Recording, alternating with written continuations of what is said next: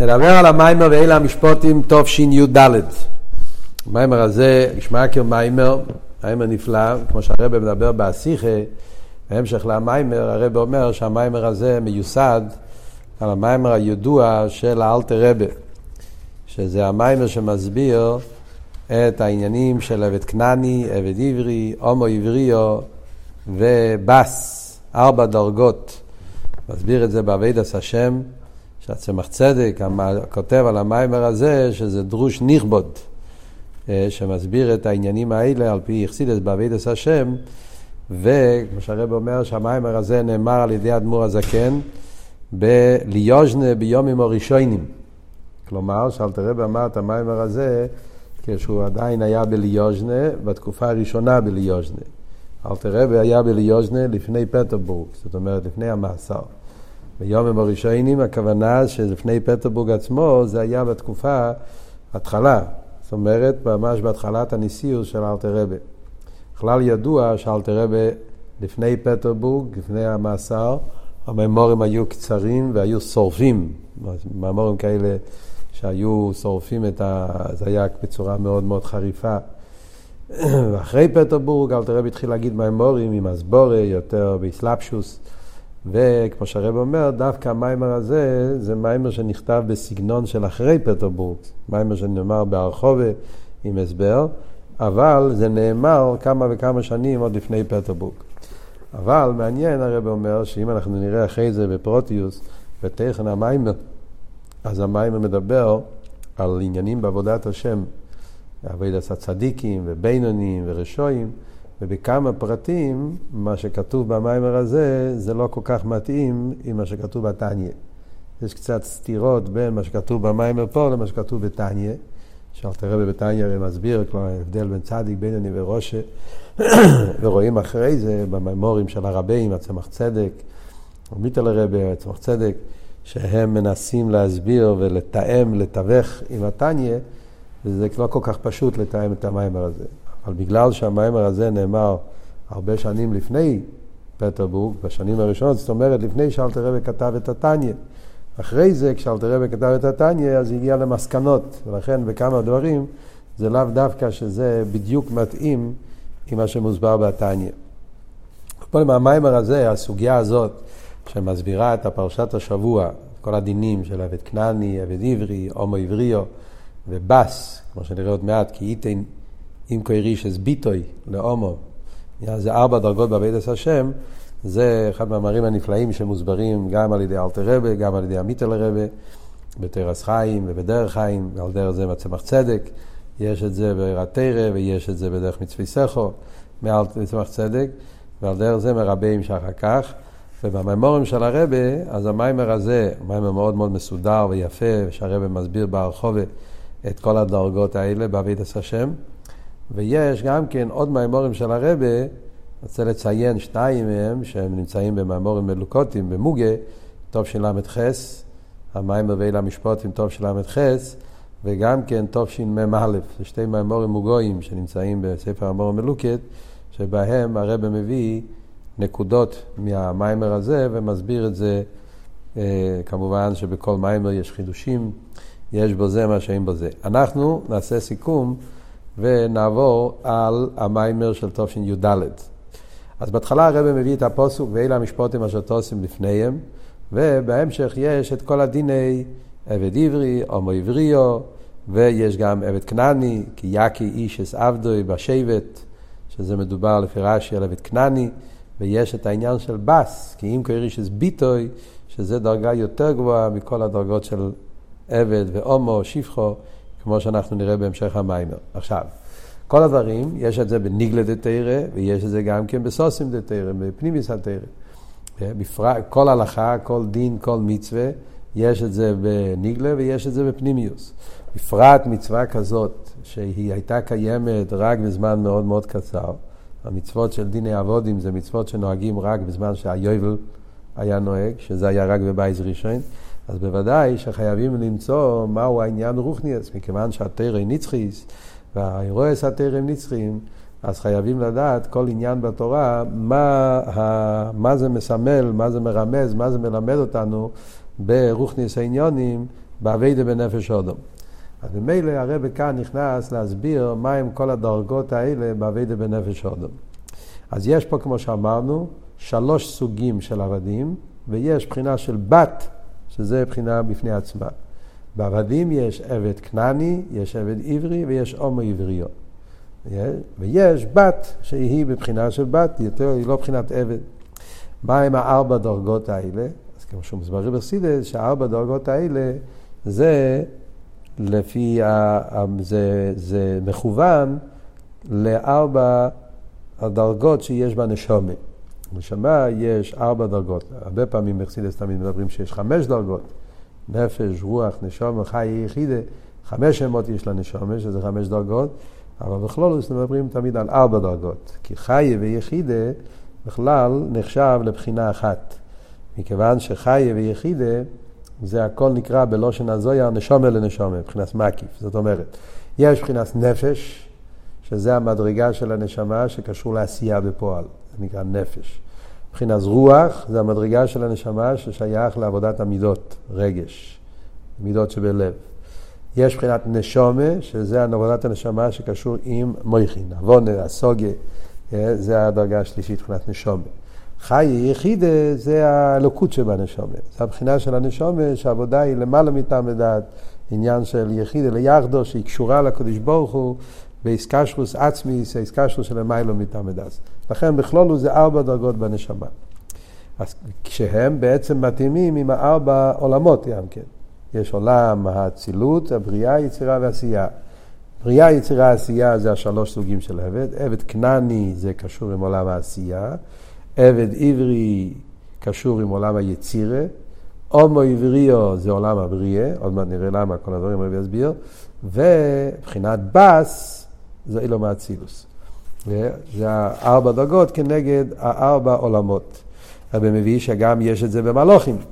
יש, כמו שיש ארבע עולמות, אז יש גם ארבע דרגות במלוכים. יש מלוכים של עשייה, יש מלוכים ביצירה, יש מלוכים בבריאה, יש מלוכים, ויש, אצילוס זה כבר לא מלוכים, זה כבר נשומס. במלוכים יש שלוש דרגות, כנגד השלוש בחינות עבדים, אז יש מלוכים של עשייה, הרב מביא פה מלאך סנדל, יש מלאך מתת, שהוא ביצירה, ויש מלאך בבריאה, לא כותב פה, אבל זה בדרך כלל כתוב שזה אסרופים, ואחרי זה יש אילום אצילוס, ארבע בחינות. אז זה בנגיע למלוכים. כאן אנחנו מדברים בנגיע לנשומס, מה שנגיע לנו זה בעיקר להסביר, ועל זה הרבי יסביר עכשיו, זה להסביר מה זה בעבידת השם. כל הדברים, מכיוון שאני נברייסי לשמש אסקייני. אני לא נברייסי אלא לשמש אסקייני. כל התכלית של ירידת הנשמה לעולם זה כדי לעבוד את השם, אז ממילא צריך להיות כל הארבע דרגות האלה בעבידת השם, והרי עבידת השם יש שלוש עניינים בעבידת השם, שלושה דברים העולם עומד על הטיירו, על האבוידו ועל גמינוס חסודים, שלושה עמודים, שלושה קווים, אז ממילא אז הרבי יסביר מה הם כל הבחינות האלה, הן בטיירו, הן באבוידו, שזה תפילה, והן בגמינוס חסודים. אז אם נעשה סיכום, מה שאנחנו הולכים עכשיו להיפגש פה במיימר, הרבי הולך להסביר לנו במיימר ככה, הוא יסביר בהרחבה מה הם הארבע דרגות בעבידת השם, מה זה הבחינה של עבד כנעני בעבידת השם, מה זה הבחינה של עבד עברי בעבידת השם, מה זה הבחינה של הומו עבריו, ומה זה הבחינה של בס. ארבע בחינות, ארבע דרגות בעבידת השם, וזה גופה, נלמד את זה בשלושת העניינים, הן בתירו, הן בתפילו והן בצדוקה בגמלס חסודים. בקו התרא, קו האביידה וקו הגמילוס חסודים. שגמילוס חסודים הכוונה מצווה בכלל. לא רק מצדוקה. כל המצוות נקראים גמילות חסודים. ואביידה, הכוונה אביידה סתפילה. הסדר במיימר זה שהוא קודם הוא יסביר את זה איך שזה באביידה. אביידה סתפילה בעיקר, אביידה בכלל ואביידה סתפילה בפרט. אחר כך בהמשך המיימר הוא יסביר את זה איך שזה בתרא, ובסוף המיימר יסביר איך שזה בצדוקה. וגם כן, בחלק הראשון של המיימר הוא ידבר רק על הבחינות העבדים. הוא רק יסביר עבד כנעני, עבד עברי, הומו עבריו. הבחינה של בת, הוא משאיר לסוף המים. אז אחרי שהוא יסביר את כל העניינים של עבד כנעני, עבד עברי, הומו עבריו, איך שזה באביידה, איך שזה בתרא ואיך שזה בצדוקה, אז הוא יסביר מהי הבחינה של בת, שהיא הבחינה הכי גבוהה, והאבות של המיימר, שאפשר להגיד החידוש של המיימר, הגשמק של המיימר, שכשאחרי שהוא מסביר את הבחינה של בת, אז הוא יסביר שכל התכלית בעבידת השם זה שמכיוון שכל יהודי יש לו את כל הדרגות, זה גם כן מאוד חשוב מאוד, שזה לא רק מדברים על דרגות שונות של אנשים שונים, אלא בעצם כל יהודי יש בו את כל הבחינות האלה, כי הרי כל יהודי יש לו גם נפש, גם רוח, גם נשום וגם חי יחיד, זה נמצא אצל כל יהודי. אה, יש לו את כל הבחינות האלה.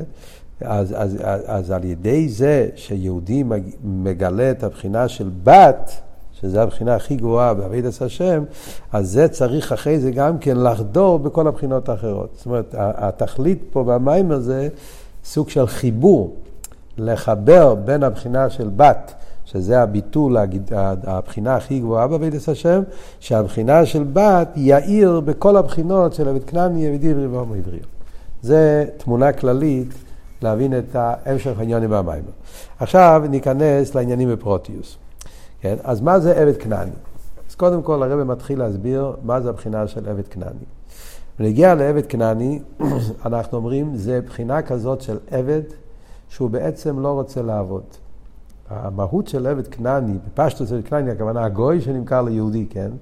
אבל מה זה אומר ברוחניות העניינים? עבד כנעני זה, מדברים הכל בעבודת השם. עבד זה יהודי שעובד את הקדוש ברוך הוא.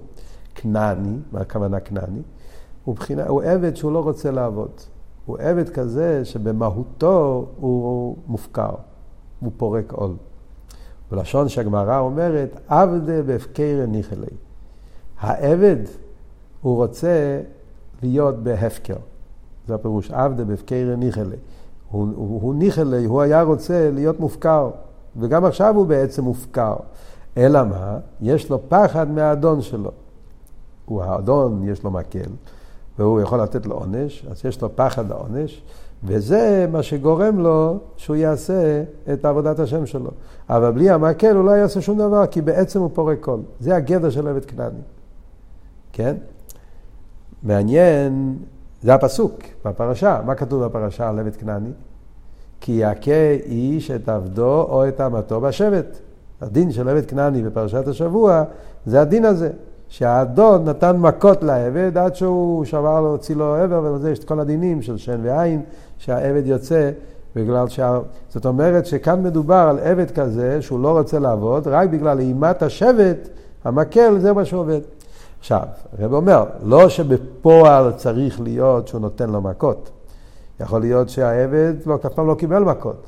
אבל יש את אימת השבט, זאת אומרת, זה שהוא יודע שהאדון יכול לתת לו מכות, זה כבר שומר עליו שהוא יעשה מה שהוא צריך לעשות.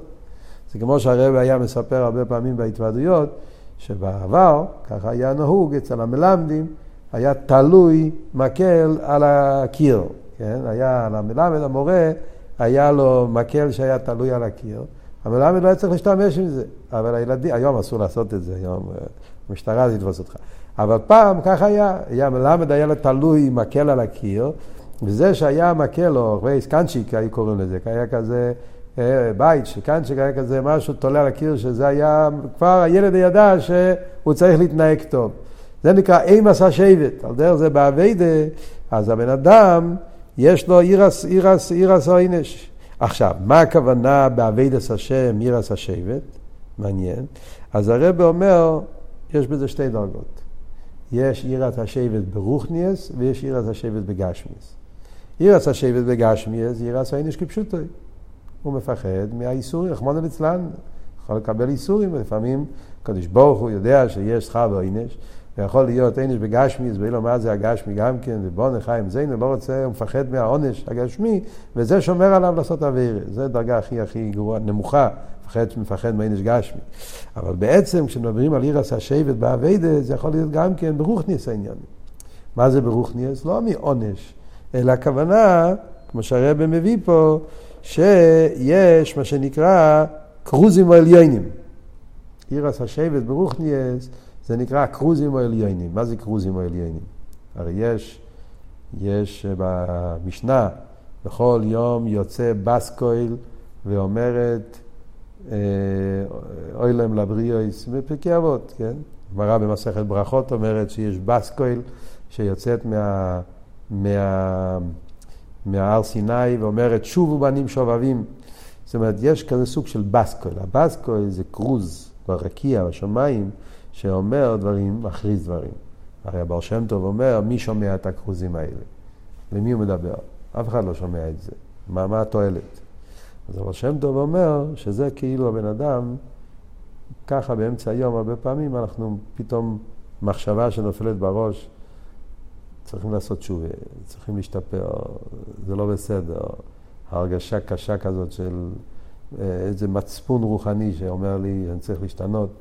זה סוג של מכה, כאילו הכרוז, זה שלמעלה מכריזים ואומרים, זה נותן לבן אדם מכה מסוימת. המכה הזאת זה לא מכה של מקל, אבל זה מכה רוחנית כזאת של סוג של שוק, של, של מכה לעורר את האדם.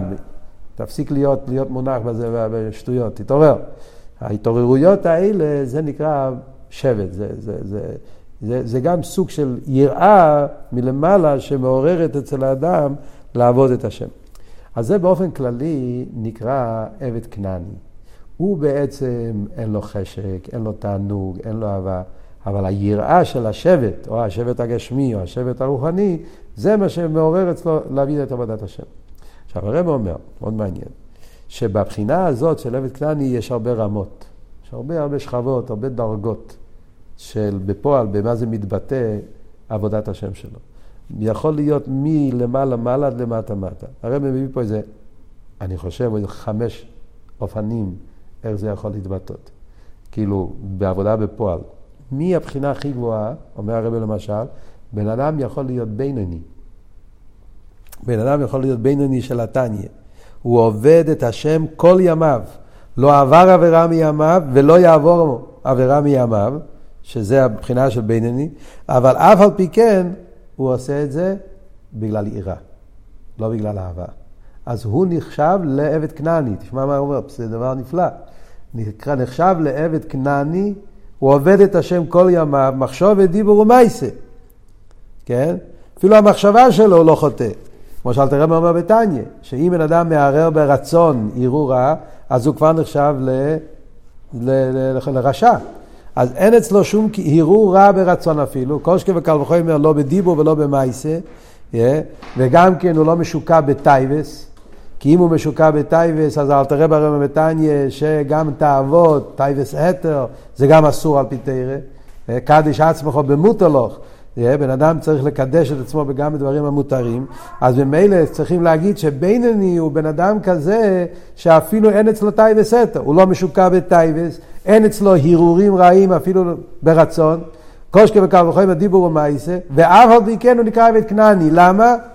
כי כל העבודה הזאת שלו זה מבחינתי רק בגלל יראת השבט, יראת, בגלל היראה וזה לא עבודה מאהבה, אז הוא נחשב לעבד כנעני.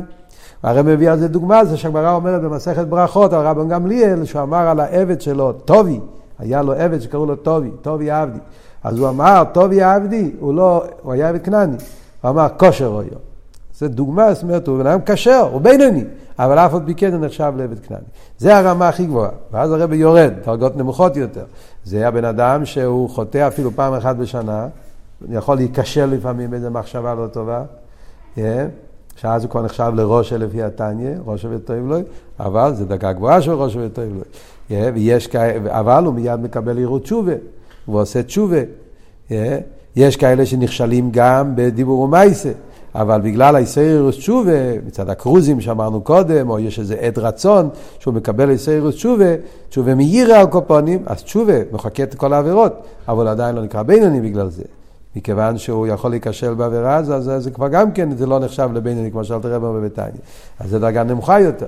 יש דרגה עוד יותר נמוכה, שהוא מתעורר בתשובה, אבל עוד פעם נופל, זו לא תשובה אמיתית. הוא עושה תשובה, אבל עם אלי חרוטס, הוא כל הזמן, הוא עושה תשובה ועוד פעם נופל, עושה תשובה ועוד פעם נופל, זה כבר דרגה יותר נמוכה. ויש כאלה, כמו שהרב אומר פה, יותר גרוע, שרק עירס השבט וגשמי יש פועל עליו, רק איסורים, רחמנא ליצלן, yeah, וזה רק הדבר היחיד שפועל עליו לא לעשות אווירה. אבל אם עיר הרוחניס הוא בכלל לא מתפעל, זה מראה שהוא נפל בדרגה כל כך נמוכה, שרק העיר גשמי, סוינש גשמי, זה מה ששומר עליו. ועד שיש כאלה שהם כל כך נמוכים, כמו שכתוב בתניא, שהטוב הסתלק ממנו כל כך, שאין לו שום ישראליות תשובה בכלל. זה הכל דרגות אחד למטה מהשני, שכולם נכללים בקבוצה אחת, שזה נקרא עבד כנעני. עבד כנעני זה גדר שבפועל הוא עושה את הדברים שהוא צריך, אבל למה הוא עושה את זה? לא מרצון, אלא מיראה, או מיראת השבט הגשמי, או השבט הרוחני, כל זה זה גדר של עבד כנעני. בין מדרגות שבנפש ואנחנו שומעים לך יחידה, זה נקרא מבחינת נפש. למה זה נקרא נפש? כמו שאמרנו, נפש זה עשייה. בפועל הוא עושה. הוא מקיים תורה ומצוות.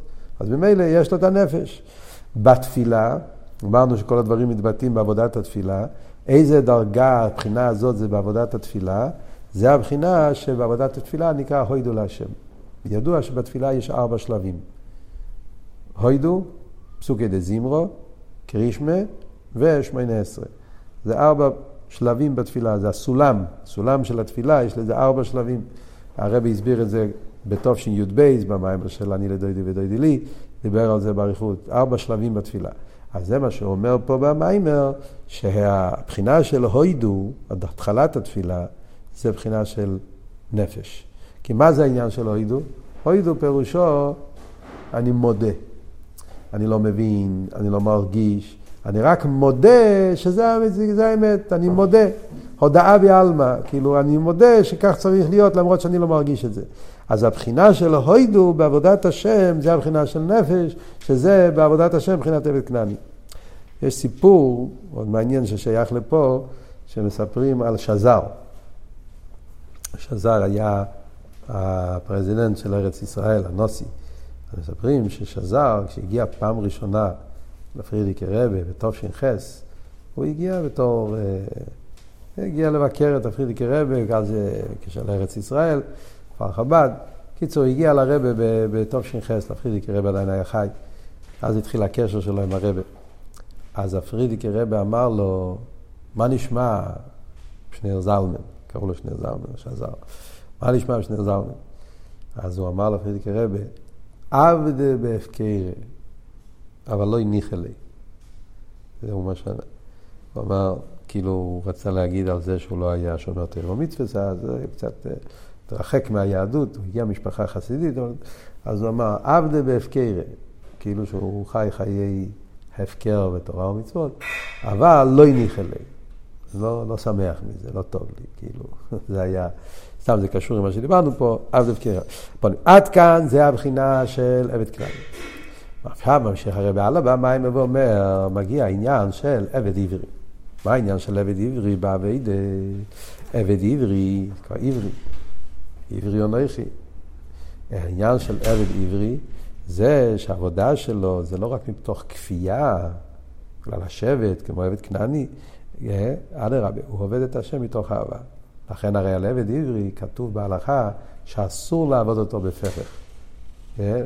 שאסור, איך אומרים, לעבד עברי, אסור לו לעבוד בדרך כפייה. אז זה אומר בעבודת השם, שעבודת השם של עבד עברי זה שהוא עובד מתוך אהבה, מתוך תענוג. Yeah. אבל עדיין זה לא בשלמות.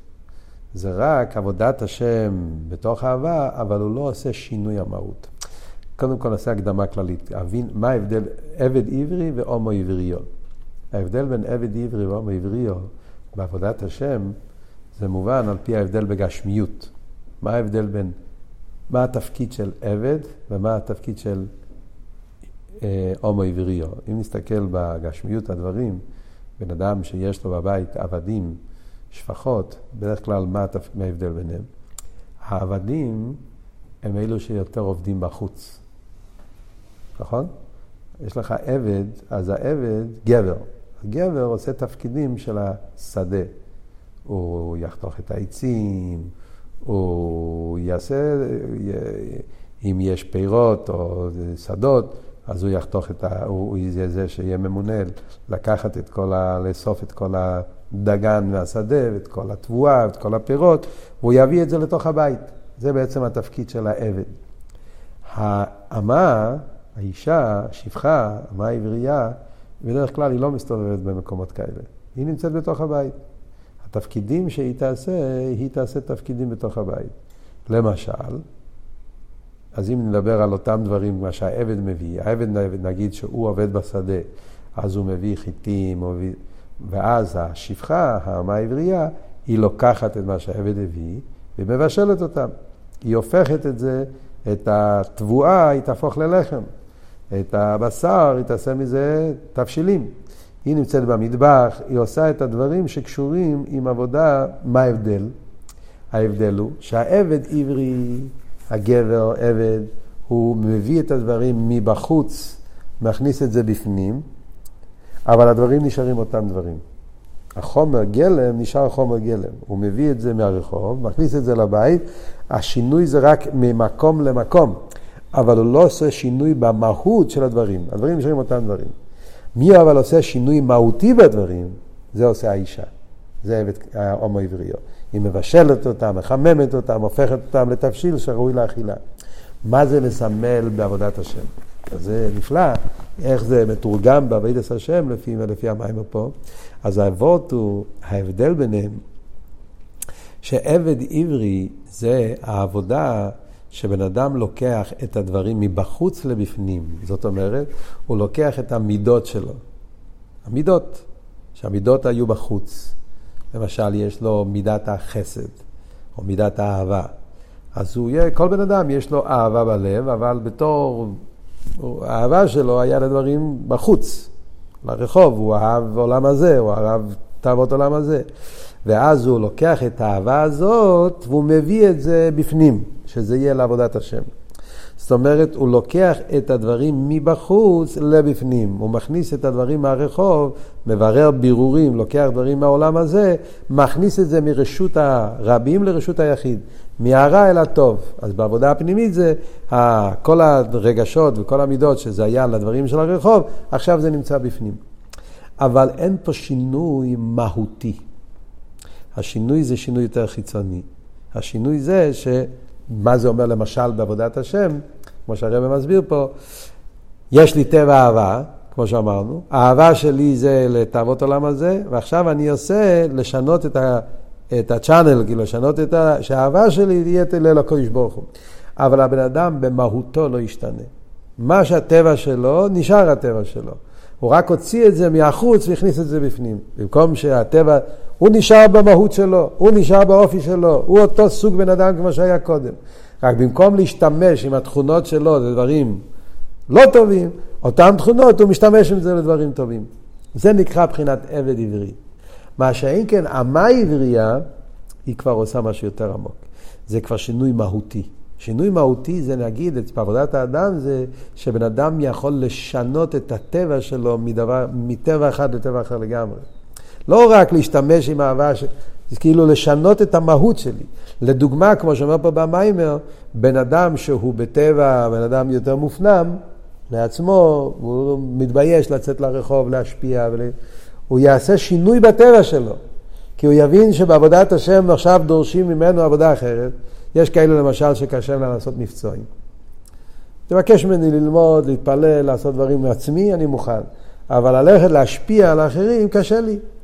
בושה, טבע, כמו שהרב אומר פה, הוא בטבע הקיבוץ, הוא לא בטבע המרחב.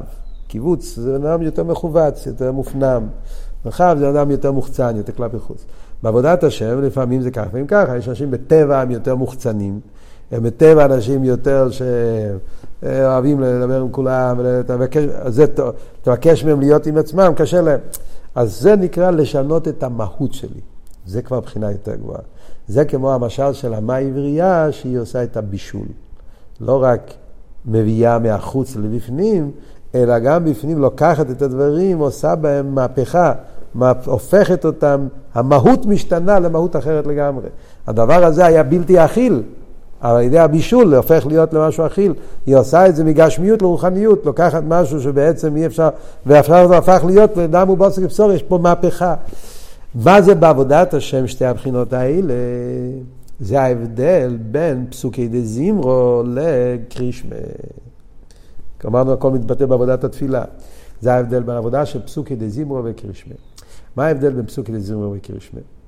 אז בחסידות מוסבר, גם במיימר שדיברנו קודם, אני לדוידי תשי"ב, שם נסביר באריכות, זה עוזר לנו להבין פה גם כן.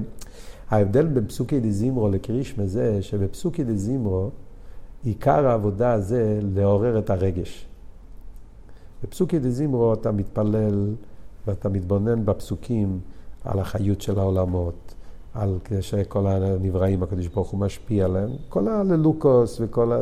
מדברים שם הרבה על שבחים של הקדוש ברוך הוא, וכמו שחז"ל אומרים, לעולם יסדר אדם שבחו של מקום. יסדר אדם, מסדרים את השבחים. אין פה התבוננות שכלית עמוקה. יש פה יותר, וואו, התפעלות, כמו מישהו שרואה איזה נוף נפלא, איזה, והוא מתרגש, וואו. הוא לא מבין את עומק העניין, הוא רק מתפעל מרוב הפרטים, הדברים הנפלאים. על דרך זה גם פה ההתבוננות בכל נפלאות הבריאה והטבע וההשפעה ומה שהקדוש ברוך הוא נותן, אז זה מעורר אצל אדם את הרגשות. אז בפסוקי דזימרו העיקר זה לעורר את הרגש. זה להביא את הרגש מבחוץ לבפנים. הרגש הזה, שהוא מתפעל משטויות של העולם הזה, ברגע שאתה מתפלל בפסוקי דזימרו, אתה מביא, את, לוקח את כוח הרגש הזה, את ההתפעלות הזאת, ומכניס את זה לרשוס הקדושה. זה עבודת המידות.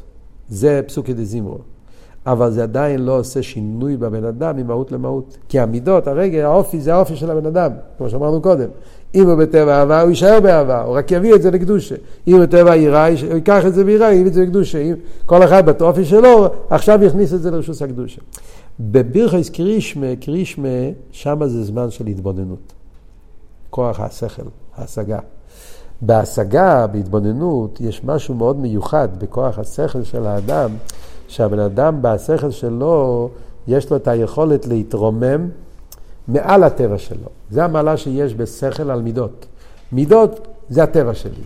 שכל, השכל מסוגל להתנתק מהטבע. שכל אדם רוצה לדעת את האמת. אז אם אני מבין שזה הדבר הנכון, וזה דבר אמיתי, אז גם כשהרגש שלי הוא לא בדיוק בטבע ככה, אז בן אדם מסוגל להפוך את הטבע שלו מעניין לעניין.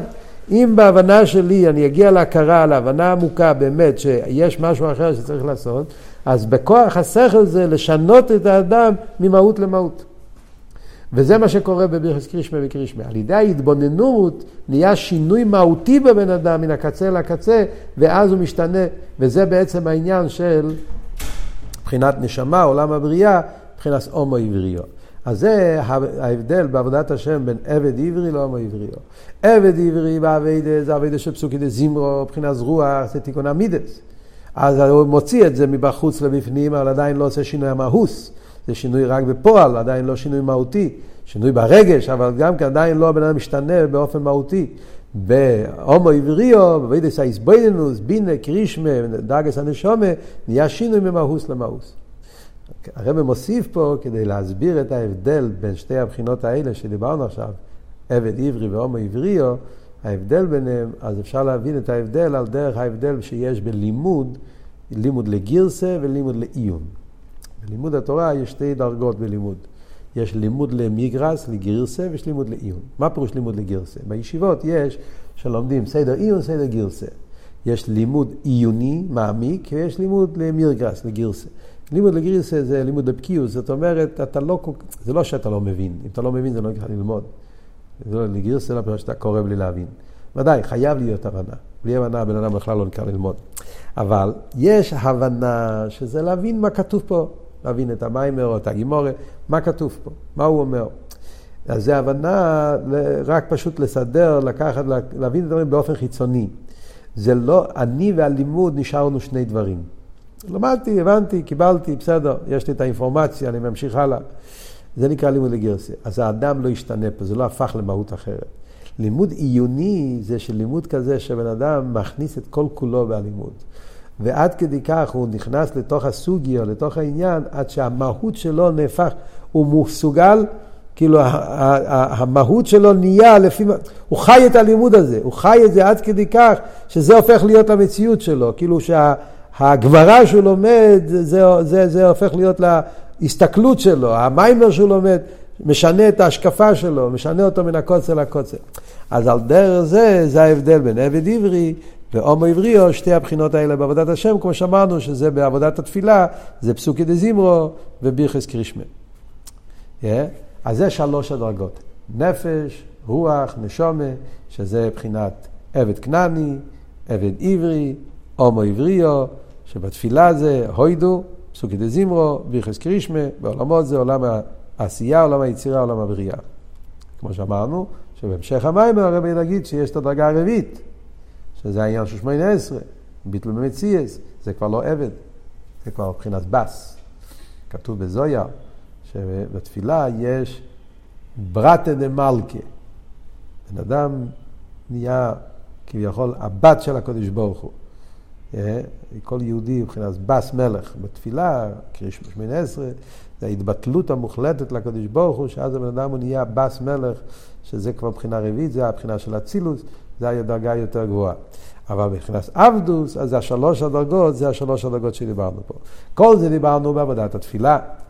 עכשיו הרבי יבוא בהמשך המיימר, והרבי יסביר איך הם השלושת העניינים האלה בלימוד התרא, מהם השלוש דרגות של עבד בלימוד התרא, ומהם שלוש הדרגות האלה בעבודת הצדוקי, בעזרת השם נדבר על זה בשיעור הבא.